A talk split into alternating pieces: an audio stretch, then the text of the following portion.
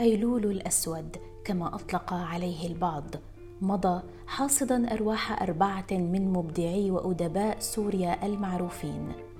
إذ فقدت الساحة الأدبية والإعلامية السورية في الأيام القليلة الماضية كلا من الناشر رياض نجيب الريس والإعلامي والروائي عدنان فرزات والروائي عبد العزيز موسى والناشط الثقافي والبيبلوغرافي السوري طه الطه.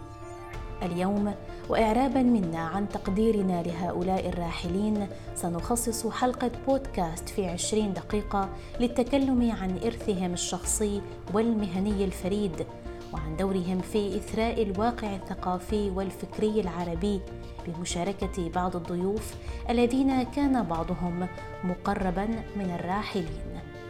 أهلا بكم. عن عمر ناهز الثلاثة والثمانين عاما توفي الناشر رياض نجيب الريس في بيروت بعد مسيرة حافلة بمئات المؤلفات. وكان الراحل قد بدأ مسيرته الصحفية في صحيفة والده القبس الدمشقية. ثم واصل مشواره الصحفي خلال دراسته في لبنان وبعد ذلك في لندن. عاد الريس إلى لبنان ليعمل في صحيفة الحياة مع مؤسسها كامل مروة مراسلا صحفيا ليغطي حرب فيتنام. ثم عمل في صحيفة النهار مع غسان تويني ثم في مجلة الصياد مع سعيد فريحة. وخلال الحرب الأهلية اللبنانية أصدر الريس من لندن جريدة المنار والتي كانت أول صحيفة عربية تصدر في أوروبا. ثم أسس دار رياض الريس للكتب والنشر عام 1986 التي تميزت بإصدارات حرة وجريئة تناولت المواضيع المثيرة للجدل في العالم العربي. وينحدر رياض الريس من عائلة أدبية فوالده الراحل نجيب الريس الذي كان صحفيا وأديبا لامعا. جميع من يعرف رياض نجيب الريس يقول إنه شخص كرس حياته للتنوير والتثقيف ومحاربة التطرف بكافة أشكاله في العالم العربي. كان شغوفا بقيم الحرية والعدالة والمعرفة. كما ترك العديد من المؤلفات التي تعتبر مراجع في التاريخ السياسي وفي مهنة الصحافة التي عمل بها شخصيا. الصحفي زياد الريس يحدثنا أكثر عن المرحوم رياض نجيب الريس. المرحوم رياض نجيب الريس حقيقة هو ابن مدرسة صحافية كبيرة جدا مدرسة نجيب الريس التي أسسها بداية آه، القرن الماضي طبعا بمؤازرة ومشاركة من شقيقه منير الريس الذي أيضا له آه، أعمال وله بصمات في هذا المجال. رياض الريس نستطيع أن نقول أنه هو أكثر صحفي سوري عاصر مرحلة الدكتاتوريات في سوريا وفر منها خارج سوريا. هو عاصر مرحلة التحول من الديمقراطية في سوريا عندما كانت الصحافة لها دور ولها كلمة ولها تأثير. وبدأت مع مرحلة نهاية الخمسينات من القرن الماضي حتى ما قبل تولي حزب البعث في سوريا. السلطة بدأت التحول للدكتاتوريات وبدأت تكميم الأفواه ومحاربة الكلمات. فقرر طبعا الرحيل رحل قريبا من دمشق إلى بيروت وأقام هناك وحاول أن يطلق مشاريعه من هناك. وجاب طبعا عدد كبير من دول العالم ومارس العمل الصحفي بكل أنواعه سواء كان حتى على مستوى المراسل الحربي حتى على مستوى كل شيء. يعني هو اختبر الصحافة بكل جوانبها. ومن ثم وضع كل هذه الخبرات في مجال واحد هو قرر أن ينشر الفكر والأدب والنقد والأعمال الرائدة حقيقة تبرع لنشر هذه الأعمال. طبعا هو سبق مجال البث آه، الفضائي واقتحام العالم آه، كانت الأفكار وكان الأدب وكانت الثقافة محصورة في مناطق محددة. هو استقطب هذه الأعمال آه، العظيمة وقام بنشرها. لم يكن مشروعه بكل تأكيد مشروع ربحي كان مشروعه خاسر اقتصاديا لكنه كان رابح جدا على المستوى المهني وعلى المستوى الثقافي والأدبي.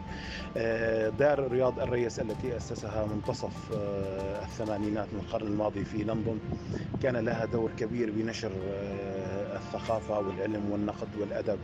طبعا كانت أيضا هناك محاربات كبيرة لهذه الدار لأنها تنشر بعض الأفكار أو بعض الأعمال التي لا تتوافق تماما مع بعض توجهات الأحزاب الحاكمة أو بعض الكتل السياسية. وكان بالتالي هو يواجه حقيقة آه، كم كبير من النقد وكم كبير من المحاربة ومع ذلك لم يستسلم وأخلص حقيقة للكتاب آه، أخلص بكل شيء للكتاب آه، العربي وللأدب العربي وللكتابة وأعطى أفسح المجال أمام الكثير من الكتاب ليصلوا إلى العالمية من خلال مساعدتهم بنشر أعمالهم وترويج أعمالهم.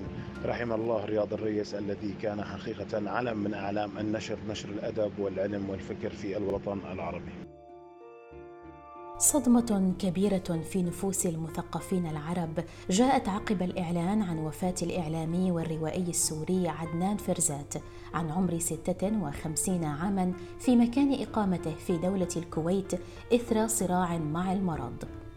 فرزات الذي جاء رحيله مفاجئا وصاعقا كان قد عمل في الصحافة الثقافية المتعددة جامعا حوله أطياف المثقفين العرب في الكويت والخليج.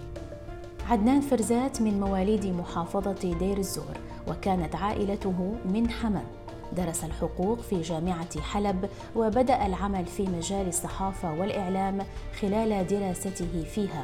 وكانت بدايته مع صحيفة الجماهير في حلب. كتب فرزات في العديد من الصحف العربية ليسافر بعدها إلى الكويت حيث شغل منصب سكرتير تحرير في العديد من الصحف. كصحيفة البيان وصحيفة الأنباء الكويتيتين ومجلة السيدة الأولى كما عمل مشرفا ومحررا في صحيفة القبس الكويتية ومشرفا عاما في مجلة المستثمرون ومراسلا متعاونا في القسم الثقافي لصحيفة الشرق الأوسط ومستشارا إعلاميا للعديد من الصحف العربية. وفي عام 2000 أصبح عدنان فرزات رئيسا لتحرير جريدة الدومري التي أسسها شقيقه رسام الكاريكاتير الشهير علي فرزات.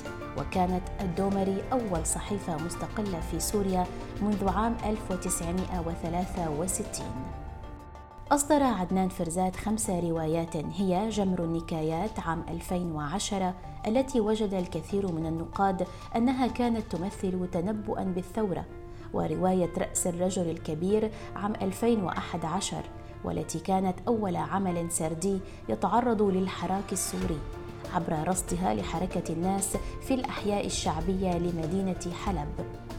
ومن رواياته أيضا كان الرئيس صديقي عام 2013 ولقلبك تاج من فضة عام 2014 وتحت المعطف عام 2015 وفي كل أعماله كان عدنان ينحاز دائما للفقراء والمهمشين.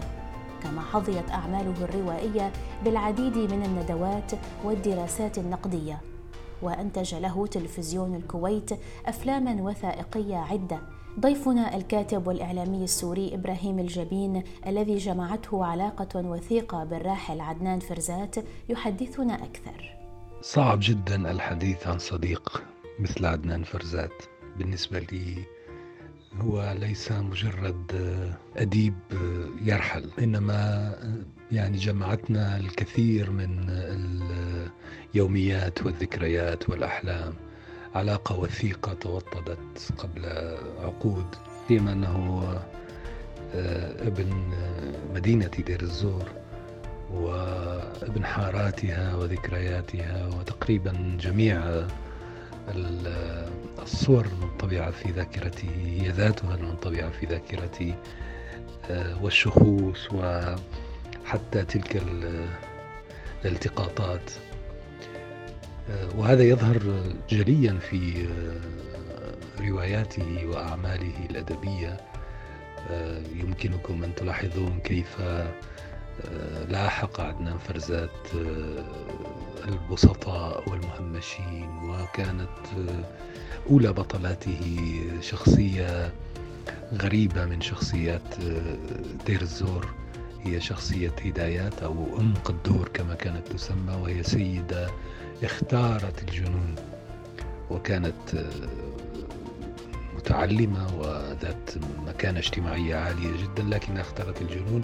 فاختارها المجتمع في دير الزور لتحدي السلطة مبكرا ورشحوها للمنافسة آه، في انتخابات مجلس الشعب في رسالة اجتماعية ذكية وماكرة للرد على مهزلة الانتخابات التي جرت في أواخر الثمانينات وكنت أنذاك آه، في دير الزور. وشهدت كيف آه، حولوا حملتها الانتخابية إلى عرس كاريكاتوري.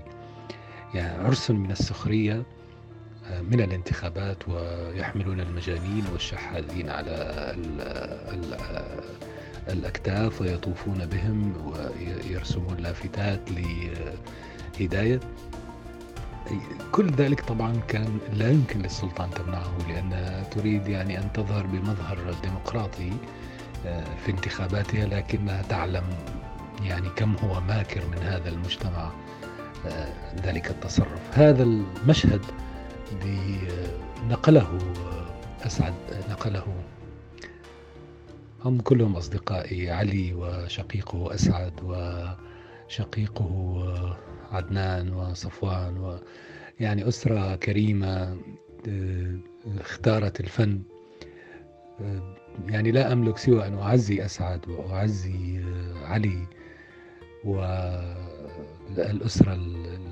الغالية علينا والتي قدمت لسوريا الكثير صراحة للثقافة السورية. رحم الله عدنان. زادت علاقتي بعدنان أو بمعنى توطدت كثيرا حين عاد من الكويت في العام 2001 ليتولى رئاسة تحرير.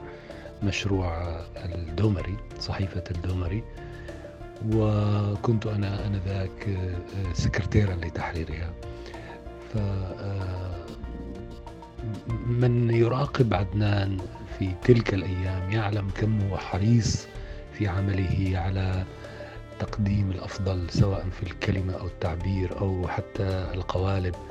يعني تحولت الجريدة من كانت مشروعا لنشرة كاريكاتورية طبعا لا يعجز علي عن عن علي فرزات رسام عالمي وكبير لا يعجز عن إصدار نشرة لكن لم يكن هذا هو المشروع إنما كان صحيفة وبالتالي هناك تكست عليه أن يكتب بالإضافة للرسومات وهذا التكست يجب أن يكون في قوالبه المحترفة وهذه كانت مهمة عدنان.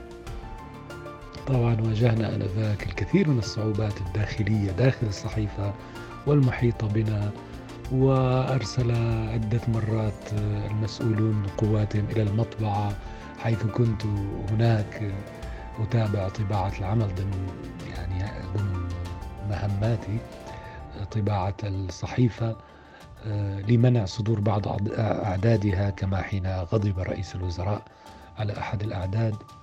لأنه كان يتناوله على الغلاف أو على الصفحة الأولى برسم كاريكاتوري آه، فكرة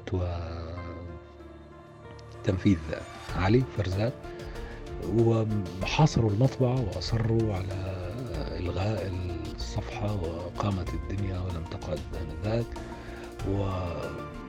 وطبعا الكثير من المغامرات حينها آه، يعني لا يمكن أن ينساها المرء ولا يمكن أن ينسى ذلك الشغف بالإنجاز الذي كان آه، يبثه من حوله عدنان فرزات رحمه الله. فكان أبو عمر آه، مبدعا في عمله وفي علاقاته ورجلا مستقيما. آه، غبنا عن بعض سنوات طويلة ثم عدنا والتقينا في دمشق آه، حين جاء من الكويت مرة أخرى. مسؤولا عن إحدى الجوائز الأدبية وقضينا وقتا معا. تابعت أعماله آه، التي أصدرها لاحقا. تابعت الفيلم الوثائقي الذي حصل على الجائزة الذهبية في آه، أحد المهرجانات والذي كتبه عدنان بنفسه. عدنان فرزات لم يكن مجرد آه، يعني موظف من موظفي الثقافة موظف عابر إنما ترك بصمة. رحل مبكرا وقد ما زال يصدمني خبر رحيله وقد لا أصدق أنه رحل. ولكن آه، الأشخاص الذين يتركون بصماتهم لا يرحلون. لا يمكننا أن نعتبرهم آه، أموات لأن آه، أعمالهم تبقى حية وتعاد قراءتها ويعاد إنتاجها من جديد عبر تمثلها وعبر تحليلها وتفكيكها وإعادة النظر فيها مجددا. وفي ريف إدلب الشمالي الغربي وتحديدا في بلدة إسقاط التابعة لناحية سلقين توفي الروائي السوري عبد العزيز الموسى بعد معاناته مع مرض عضال. الروائي عبد العزيز الموسى من مواليد مدينة كفرنبل عام 1946 يحمل إجازة في الفلسفة وعمل مدرسا لهذه المادة لأكثر من ربع قرن. صدر له تسع روايات منها بنت الشنفراني ومسمار السماء واللقلق وعائلة حاج مبارك التي فازت بجائزة نجيب محفوظ في المرتبة الثانية ورواية الجوخي وبغل الطاحون ورواية جب الرمان. وأيضا من رواياته كاهن دورا التي فازت بجائزة مجلة دبي الثقافية. كما ألف عبد العزيز الموسى أربع روايات أخرى لم تتم طباعتها كتبها خلال الثورة السورية. واحدة منها عقب استشهاد ابنه محمد جراء قصف الطيران السوري على ساحة التظاهر في كفرنبل عام 2012 وبعد اشتداد مرض السرطان عليه ذهب الموسى إلى مدينة الريحانية التركية القريبة من الحدود السورية لمتابعة علاجه. وعندما لم تتحسن حالته عاد إلى بلدة إسقاط في ريف إدلب ليتوفى فيها. بعيدا عن مدينته كفرنبل. الكاتب السوري زكريا ملاحفجي يخبرنا المزيد عن الروائي عبد العزيز موسى. كان عبد العزيز الموسى نموذج للرجل العصامي آه، اللي هو مدرس هو مزارع هو أديب آه، وروائي آه، يعني شخصية جمعت البساطة والثقافة والفكر والفلسفة بشخصيته رجل عصامي يعني إضافة لعمله كمدرس كان أيضا هو مزارع. ف يعني هاي الملامح اللي اجتمعت بشخصية عبد العزيز الموسى ملامح عصامية ثقافية آه، محترمة حقيقة. لهيك الناس يعني آه، بفقدان الأدباء والمثقفين فتأثرت لأنه هؤلاء يعني وجدان للناس بيعبروا عن أشياء أحيانا الناس ما ما ما, ما بتقولها لكن آه، بيعبروا عنها بوجدان هؤلاء الناس كتاباتهم بأقلامهم. عرف الناشط الثقافي والببلوغرافي السوري طه طه باسم وراق الرقة وموسوعتها وقد توفي في مدينة أورفا التركية قبل أيام عن عمر ناهز 73 عاماً. طه طه من مواليد الرقة وبدأ العمل في مجال التوثيق منذ عام 1975 بعدما حول بيته في المدينة إلى متحف يزوره أبناء الرقة والمحافظات السورية الأخرى لحضور الندوات الأدبية والثقافية. أجبر طه على الخروج من الرقة عام 2014 بعد سيطرة داعش عليها واستقر في مدينة أورفا التركية. رصد طه في متحف بيته 200 سنة من تاريخ الصحافة العربية في قسم خاص لأرشيف الصحف العربية. بالإضافة إلى قسم للفن الحديث جمع فيه حوالي 250 لوحة فنية لأكثر من 150 فنانا سوريا وعربيا وأجنبيا. وتشير بعض التقارير الصحفية إلى أن الطه الذي عرف بوراق الرقة أرشف لنحو ألف مبدع عربي. من بينهم أحد عشر من أدباء الرقة وثمانية وثلاثين أديبا سوريا وسبعة وعشرين أديبا عربيا. كما أقام أكثر من عشر معارض فنية منذ عام 1988 حتى عام 2000 كانت هذه حلقة اليوم من بودكاست في عشرين دقيقة خصصناها للحديث عن أربعة من مبدعي وأدباء سوريا الذين وافتهم المنية في الأيام القليلة الماضية لأسباب تتعلق كلها بالمرض. وبوفاتهم فقدت الساحة الثقافية والإعلامية شخصيات بارزة وإنتاجا فكريا ومعرفيا كبيرا. الرحمة لروح كل من رياض نجيب الريس وعدنان فرزات وعبد العزيز الموسى وطه الطه والعزاء لأسرهم وأصدقائهم. وشكرا جزيلا لكم على الاستماع إلينا ونلتقي في حلقة جديدة على راديو الآن. إلى اللقاء.